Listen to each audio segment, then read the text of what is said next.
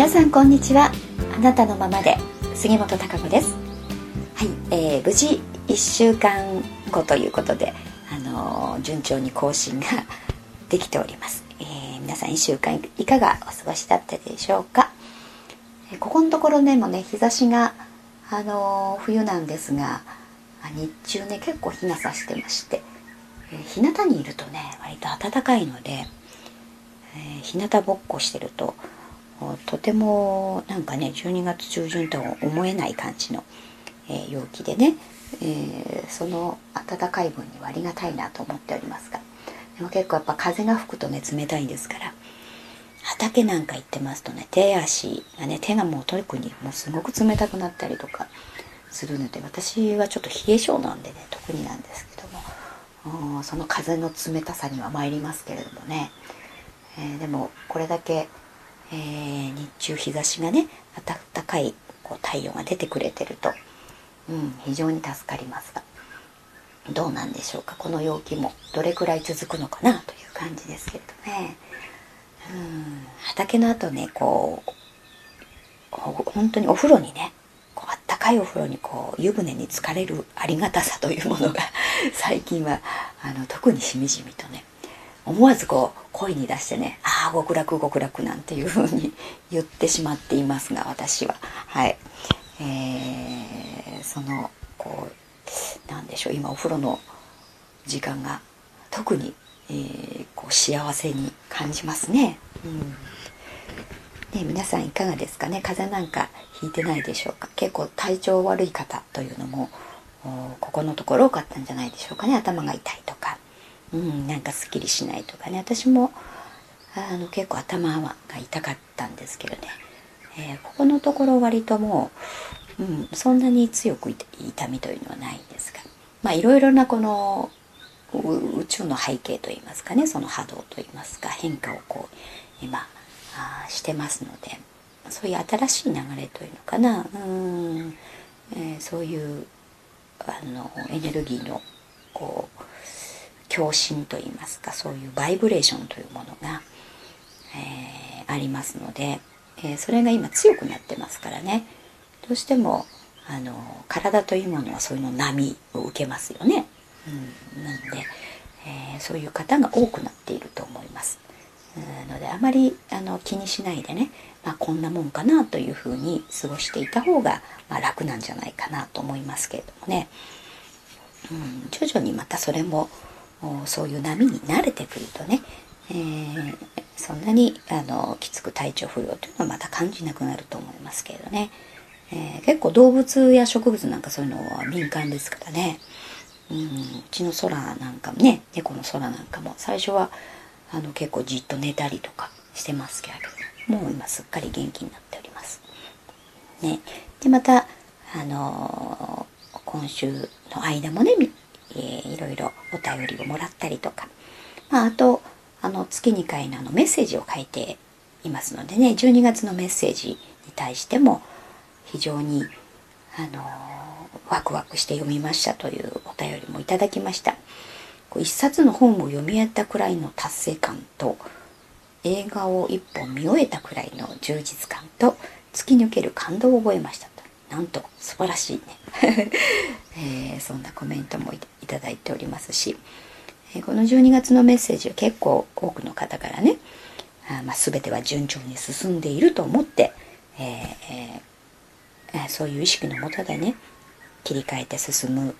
だよっていうことを書いたんですがそのことがうんなんかすごくその言葉に救われたという声をねあのたくさんいただきましたので、まあ、引き続き、うん、その視点に立って物事を考えてね、えー、進んでってもらいたいなと思います。で今やっぱりここのところね、えー、今年ずっと変化の年ということでますます来年ねいろんな変化がえー、激しくなると思いますよという話もしていますけれどもやっぱりその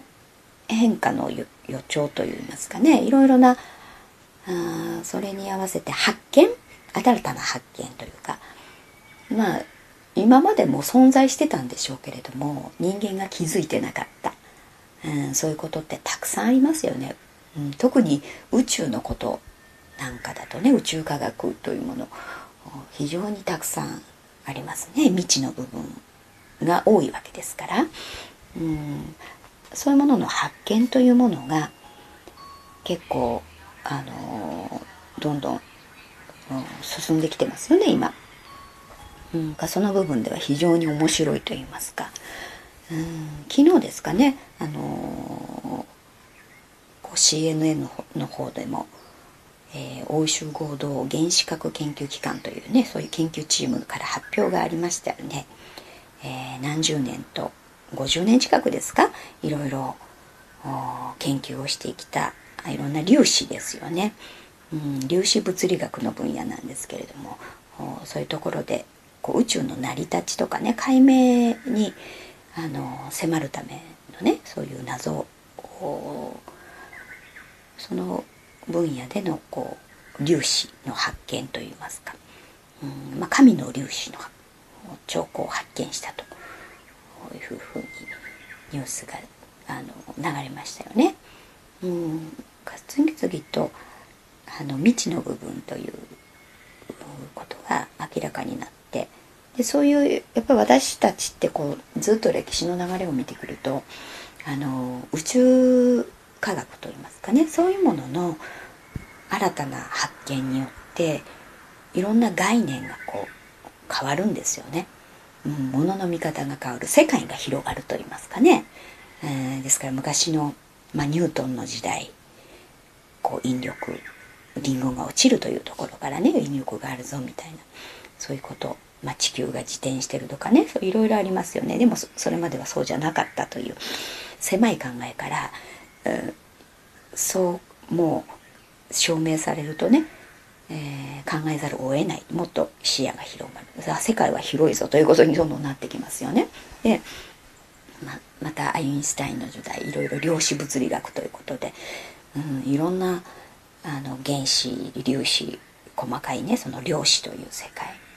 の分野が研究されていくとああなんか宇宙っての目に見えるものだけではない見えないそのエネルギー暗黒エネルギーというものの存在で成り立ってるんだとかね、えー、そういう粒子があるっていうことですよね。それがないと地球って存在してないとか人間ってできてないとかいろんなことがあるわけなんですが、うん、そういうふうにどんどん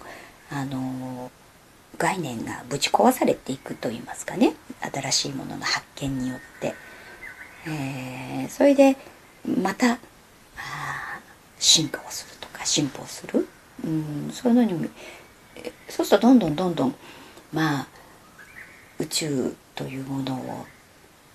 もっともっと私たちのま人間の概念ではね理解できないことの方が多いんだと思いますがそれでも何かしらその人間って、えー、何だろうとかね自分の存在とかね、えー、そういったものにどんどんなんで生きてるんだろうとかうんどうして存在してるんだみたいなことに、えー、どんどん近づいていくんだとも思いますけれどもね。うん、ですからそういうなんか狭いところにこだわっていないでね、うん、もっとあの考え方をこう広くしてそれとともにあの、まあ、人間自然というものとの一体化というかなそういう生き方、うん、そしてにそうやってこう人間が成長していくといいますか。あのそういうのに非常にあの必要なものだと思うんですよね。うん、やっぱりそういう宇宙のことを解明するそういう科学というかそういうのがどんどんどんどんあの進んでいけばいくほどやっぱりなんか人類って進化してきてるというか、うん、成長してきているんだなというふうに思います。やっぱり狭いところでにこうかられてるとね、えー、なんか自分の領地だとかねうんもともとでもそうじゃないですよね。自分の領地だって言ったって地球の、えー、があるだけでね勝手に人間がここは自分のとこここはそっちなんて境界線決めてみたいなね。もともと本当はそんなものなくて。でもそんな境界線とかあと我が我がっていう独占欲といいますか権威欲といいますかね。そういうものによってうん、戦争が起きたりとか、うん、宗教戦争でもそうですよね。本当だったら人の道生き方をね唱えるのであれば、えー、殺し合うなんて本当はそれ違うんじゃないって、えー、明らかだと思うんですよ。でもうんそこのところ自分の狭い概念というか、うん、に入っていくと何かいい大義名分お国のためとかね、えー、そういうことに、あのー、名のもとに、えー、殺し合うとかね戦争が許されるみたいな、うん、ことになってくる、えー、もうやっぱり、まあ、宇宙地球って一つだしね、えー、宇宙ってどうなんだろうっていうこと。そういう広いまああの視点で物事を見る、うんそそうやっていろんなことが明らかになってくると、うん、また常識も変わってくると言いますかね。そういうことってたくさんありますからそういう意味ではやはりあのどんどんどんどん変化をしていくと思うんですよね。それがやっぱり2012年2年ですよね2012年来年というのは大きな変化のあの年が加速することになると思うんです。うんだからもちろんその今経済とかあいろんな国の中の情勢いろいろ変化してきてますねそういうエネルギーの問題もそうなんですけれどもずっと2011年からあの特にそういうことが始まって目に見えてきていますけれども、うん、あのやっぱりそういう宇宙の解明、えーそういういろんなことの発見ですよね新たな。うんそういうことによって、えー、その変化というものは加速していくと思います。でどんどん新しい発見が増えてくると思うんです。うん、いろいろな。だからえ？って分からなかったことが、うん、いろいろ解明されていく。まあそういう要素がに気が付くと言いますかね。でまたそこから研究が始まるものもあるんでしょうけれどもうん、そのいうことが非常に多くなると思うんです。であのずっとね新しいその時代21世紀というものにこう入ってきたから自分の狭い概念とかとらわれていた考え方そういうものを全部ね一旦横を置いといてもう新しい、えー、自分となってスタートしましょうよってお話もしてきましたよね。で、えー、そういう新しい思考の仕方新しい概念新たなアイデア、うん、そういうものが、あのとっても必要だというふうにずっとお話をしてきたと思うんですがですからそのためにはやっぱ新しい発想やり方というものが必要になってきますよね。でもやっぱり今までのやり方ばっかり見てるとやっぱ新しいアイデアって出てこないですね脳のデータ今まで蓄積したデータの中ばかり、ね、検索してみてもあ今までの古いデータや考え方、ねえー、何か執着した概念しか拾い出せないということになります。それとそうするといくら新しい方向へ進もうと思っても、うん、あのそのやり方やアイディア発想を見つけられないから進まないということになりますけれどもでもふとしたやっぱり何でもそう新しい発見とかそういう宇宙科学のこともそうなんですけどねまあ、全てやっぱりひらめきから起こるですよね。え、あこうかもしれないとかこうできるかもしれないとかもしかしてこうなんじゃない？こういうふうに例えば宇宙のことだったらね、うん、なんか重力でもそうですよね。もうパッて物をね空中で離すと落ちるわけですよ。これこうそういう事実がある。その事実をもとにじゃあこういう風になってるかもしれないという予測をまあ立てるわけですから、うん、そういうところからいろんな発見をしていくわけですよね。だから全てが仮説なわけですよ。何でもそうです。新しいものの発明だってそうだし、えー、新しいやり方なんかみみんなそうですよね。その時、えーあのまだやってない時から見ると「えー?」ってそんなことありえないとか、えー、突拍子もない、えー、とかね、えー、そういうふうにしか思えないけれども、うん、どんどんどんどんでもそれが進んでいくとまあいずれは当たり前になりあのそういう問題になっていくわけですけれどもね。いろんな発見発明もそうですよね。今までに過去にできたものもそうです、えー、携帯電話もそうですよね、えー、あんなちっちゃいねものでこう電話で遠いとこと海外とこう話せるなんて、うん、昔は思わなかったわけですから。でも、うん、きっとこうできるんじゃないかっていう部分からやってみる。やってみていろいろあの試行錯誤して、えそういったものがああやっぱりできたという。やっぱり、ね、イメージですよね。イメージから全てが作られる。だからひらめきそういうもの。だから2012年はそういったひらめきというかなアイディア新しいやり方。うん新しいあの進め方。ね発想発見、うん、そういったなんかものが多くもたらされる気がします。ですから余計にねそれに向かってあっと思うからこそやってみるということでどんどん新たなあのものが開発されていく。やりでしょうしやり方もそうですよね。エネルギー問題もそうだと思いますし、えー、で、まあ、宇宙のこともそうだと思います。がどんどんどんどん、えー、こういろんなひらめきふと思うことインスピレーションというところから、うん、新しいものが作られていくわけですよね。新しいものが創造されていくということになっていきます。だそういう時代だから大きく変化をし大きくね変化が加速していくと思いますね。だから楽しい要素といいますか。うん。あのたくさん出てくるんだと思いますよ。ですから皆さん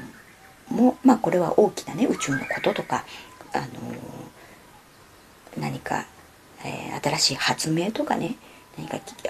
大企業が何かをするとかそういったことだけではないです。あの個々の自分のこと自分の生活においてもそうです、こうがいいんじゃないか自分の進む道もそうですよね何かふっと自分の中できらめく、ね、とかこうイマジネーション、思うというね、えー、そういう中から非常に素晴らしい未来のアイデアがね、え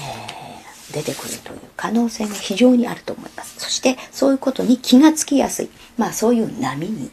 なってるんですよ。まあ最初に言いましたね。頭が痛いとかそういうありましたけど、まあ、そういう共振するインスピレーションの波動といいますか、そういうものが今、あの、非常に、えー、こう近くにあると言いますかね、まあ、ちょっと表現の仕方が難しいんですけれども、うんまあ、この辺はなんかね直接、えー、近場で話せる方とかにいろいろあのね説明、できればあのしたいなと思いますが、うん、でまあそういうこうひらめきアイデアっていうのが非常にこう出しやすいというかな、うん、そういう流れにあると思いますから、まあ、そういう部分では非常に楽しみだと思うんですよね。うん、だからその代わりだからそのあのずっと言ってきましたよね。自分のその意識、えー、今までの概念パラダイムというものをねちょっとフリーにね解放してうん、いろいろこうあの受け入れるというのかな、うん、そういうふうにやっぱ心をフリーにしておかないとそのインスピレーションひらめきというものに気がつかないですよね自分の感覚というものが。からうん、そういうふうにこう自由にね、えー、な思考自分を解放しておくとなんか突拍子もないインスピレーションとかひらめき、えー、やアイデアと思えることでも、ね、今はええー、突拍子もないと思うかもしれないですが後々になってみるとね素晴らしいひらめくだったなということなんかもたくさんあると思うんですよ。ですからそういうことも増えてくんじゃないでしょうかね。だからそういう意味では非常に楽しみですよね。いろいろ、うん、今まで当たり前エネルギーもそうだしこういうものを使うのが当たり前とかねこうすることが当たり前ってなってたものがいやもっとその人間にとっても良くてね健康にも問題なくて、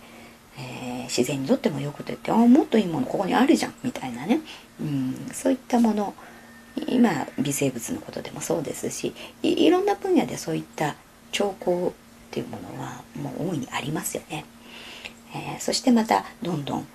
と新たなそういう粒子の発見であったりとかニュートリノ、ね、そういうこともそうだし、えー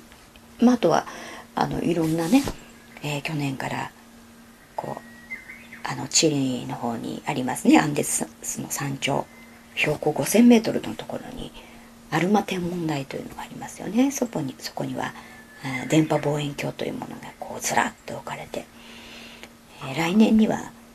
多分全てがこうバシッと感染するんだと思いますけどでも今もう観測が始まってるわけですよね。で宇宙のね遠いところのその電波をとを拾う望遠鏡なんですよ。でその電波を拾うことによっていろんな物質ここに存在したとかで分かるだから遠い遠い宇宙のことがどんどん分かっていくということは、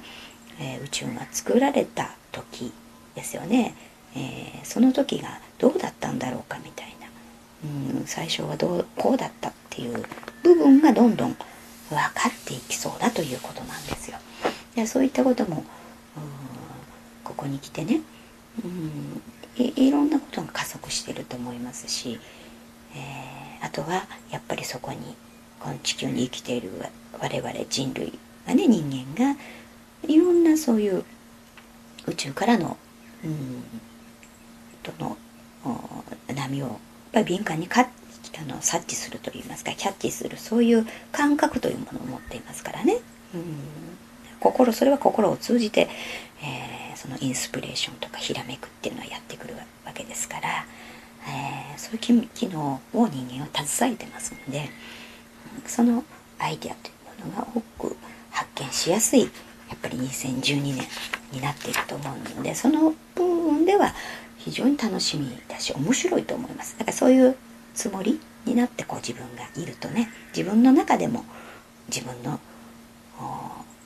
より良い未来というかなうんにとってのインスピレーションというものも自分自身が感じ取れやすいんじゃないかと思いますしですから大いに変化していける時だと思いますね。うん、そういうふうに、あのー、ちょっと楽しみにしながら2012年というものをね、えー、やっぱり新しい時代に向けて、えー、どんどん進んでるなというふうに、え私は実感をしておりますから